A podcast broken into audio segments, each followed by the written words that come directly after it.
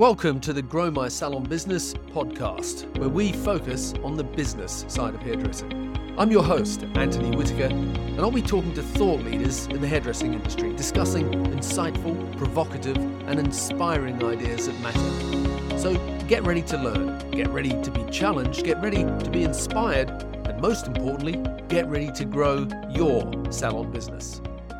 Hello and welcome. I'm Anthony Whitaker, and this is the Grow My Salon Business podcast. And as is always the case, it's great to have you join us here today. And thank you for the compliments and the five star reviews for the podcast. I really do appreciate it, and I know that my guests on the show do too. Now, we will be opening our money course for enrolment again in September for a limited time. So, if you'd like to find out more or to get on the waitlist, then visit growmysalonbusiness.com forward slash course forward slash money and register to be notified what it's all about and how it can help you to grow your salon business. So, once again, that's growmysalonbusiness.com forward slash course forward slash money to register your interest and to find out what it's all about. And I'll also put that link in the show notes of today's episode. So, with that said, on with today's show, which is very much connected to the theme of money. Now, I had an email recently from Let's call her a frustrated salon owner by the name of Sally Ann in Pennsylvania. And she wrote to me and said, I've been in business now for 10 years, and as a salon owner, I seem to work harder now than I ever have. But by the time I pay my team and the business overhead, there's never the profit left in the business that I had imagined. Can you please talk about that on your podcast? Well, that's a great topic, and it is relevant to salon owners everywhere. Now, I'm not familiar with Sally Ann's business, and it's not really a specific question about any one area for me to focus on. But the challenge is real, and I know that many people will relate to her frustration. And reading between the lines, a question that she's asking is Where's the profit in my business? And what does it take to become more profitable? And so, in today's episode, I want to highlight some of the financial functions that go with being a salon owner, and more importantly, what you need to be doing if you are to succeed and give yourself the best opportunity to achieve your financial goals. And maybe some of what I talk about will apply to Sally Ann and some of it won't. But as I said, I don't know enough about her situation to be more specific, but it's a great topic to talk about anyway. So thank you for the question, Sally Ann. Now, let's start by saying that the majority of salons are owned by hairdressers, and that there are multiple reasons why hairdressers decide to open a business of their own. Whether that's because they want the freedom to choose how and when they work, or perhaps because they want to choose the products they use, or the prices they charge, and the services they offer. But there is one thing that underpins all of them, and that is the opportunity to make more money. But just because you want more money doesn't mean that by opening a business of your own that you will automatically get it. For sure, some people do, but many, in fact, I'm going to say most probably, actually don't end up with more money. Now, unfortunately, there are many hairdressers that open a salon business and think that their ability with a pair of scissors, a tube of colour, a tint brush, and a blow dryer is going to get them through and make them financially successful. But that just isn't the case. Salons aren't automatically financially successful because you have good technical and creative skills. And salons don't go broke because the owner can't do balayage or a half decent haircut. But many salons do go broke. Many salons are not financially successful. And often the reason they don't survive or aren't successful is because when it comes to the financial side of the business, the owner simply hasn't got the financial skills or the knowledge needed to succeed. And then the owner will say stuff like, My bookkeeper or accountant looks after all that, or my husband or wife looks after all that. So, look, I'm going to be really blunt here, and I'm going to say this. If you own a business, then you need to own it and take responsibility for everything that goes on inside it. And if you're not prepared to do that, then please go and work for someone who knows what they're doing because you're going to make more money that way. You'll have more freedom, more holiday, more time with your family, and less stress if you work for someone else who really does know what they're doing. But of course, there is another option. And that is that if you really want to build a successful business, and not just play at being a business owner, then it's essential that you roll up your sleeves and you learn to understand what needs to happen in order for the business to succeed at a financial level. Because when it comes to financial success, it's all about understanding the numbers. And I'm not talking about the numbers on a tube of tint, that's another podcast. And when people don't understand the numbers, that's when they end up failing at their ultimate goal, which was to make more money. And so let's talk about how to change that right now, because I want you to make more money. So, because of that, I've put together a list of six points that I want to cover in this podcast. The first one is that you need to build a business on a firm financial foundation. So, what do I even mean by that? Well, I simply mean get business educated, get business savvy. Because if you are the salon owner, or maybe a budding salon owner, the first thing to be aware of is that you haven't actually opened a hairdressing salon. You opened a business that happens to do hair. Now, when I opened my first salon, which was over 30 years ago now, it was a business coach that I had who first said that to me. And it's as true today as it was then. You haven't opened a salon, you've opened a business that happens to do hair. And so you need to make sure that you put the financial systems and processes in place so that from day one you get the information you need to build the business that you dreamt of. Now, is that as much fun as coming up with the name and deciding the colour scheme and the decor of the salon? No, of course it's not.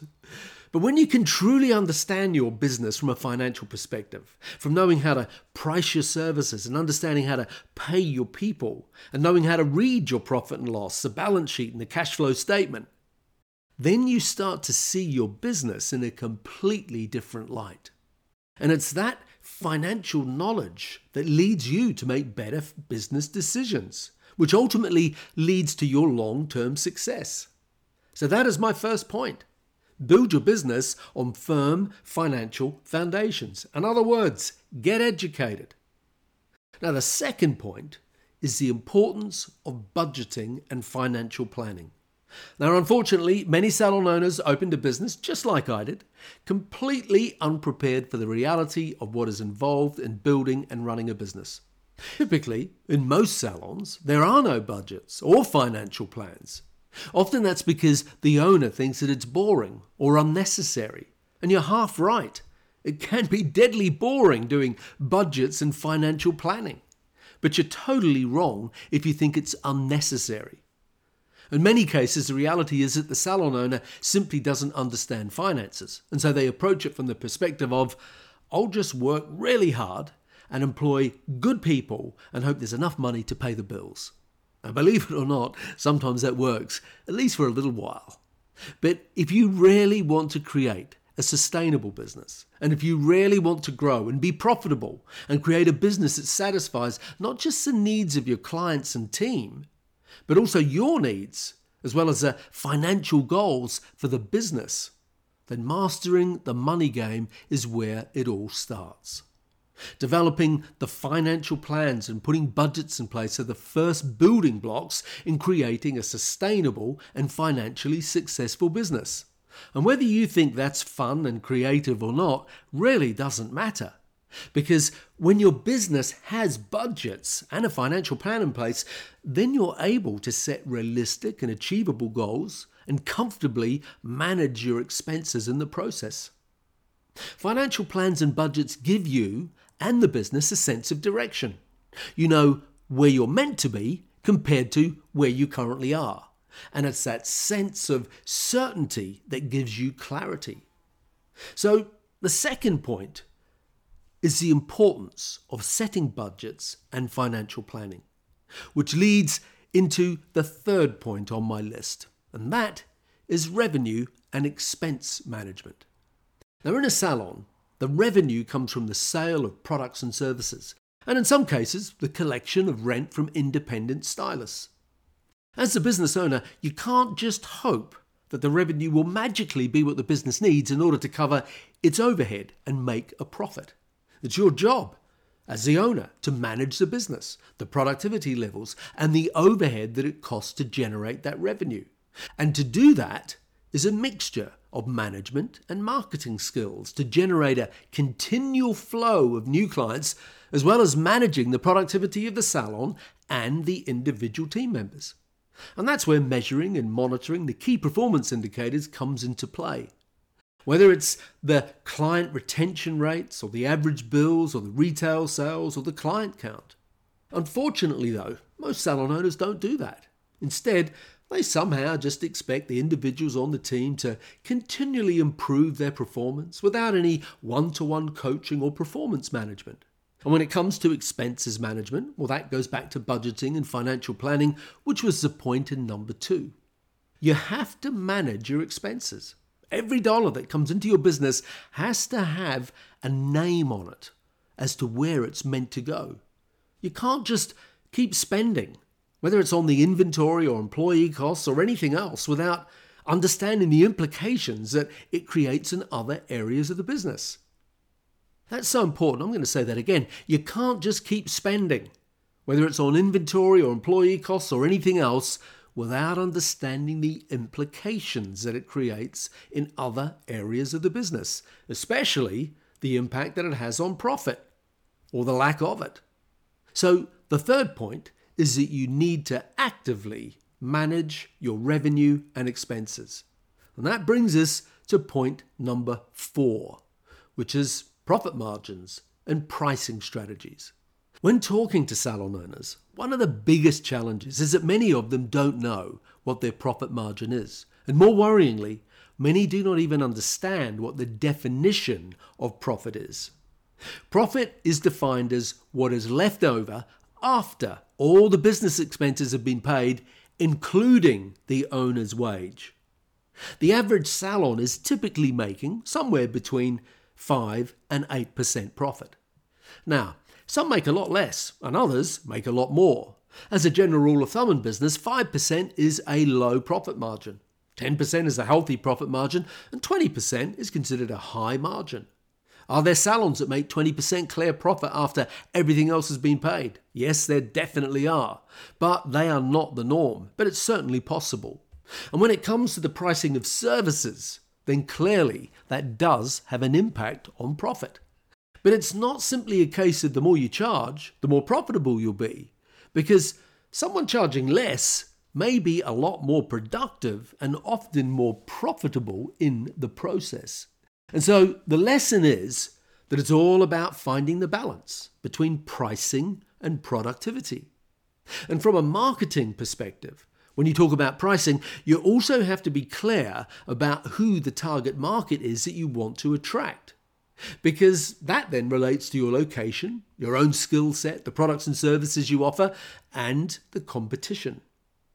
So, as the owner, there is a balance to be found between understanding the needs of your ideal client, managing your overheads, the pricing of your products and services, the productivity level of your team, and the profit margin of the business. So, the fourth point is the importance of understanding your profit margin and pricing strategy. And that brings us to the fifth point on our list, and that is financial performance evaluation.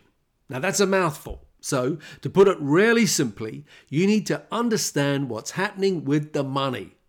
Meaning, you need to get daily, weekly, and monthly reports and be able to look at the numbers and actually understand what they mean. The first step is to understand your break even number. So, what do I mean by that? Well, the first number that every business owner should know is the number that is your break even point every week. Or another way of saying that is what does it cost to keep the doors open and the lights on? So if I asked you right now what the break even number is, do you know it? Now, there's no point in saying, oh, I need to check with my bookkeeper or accountant. You need to know that number in your head.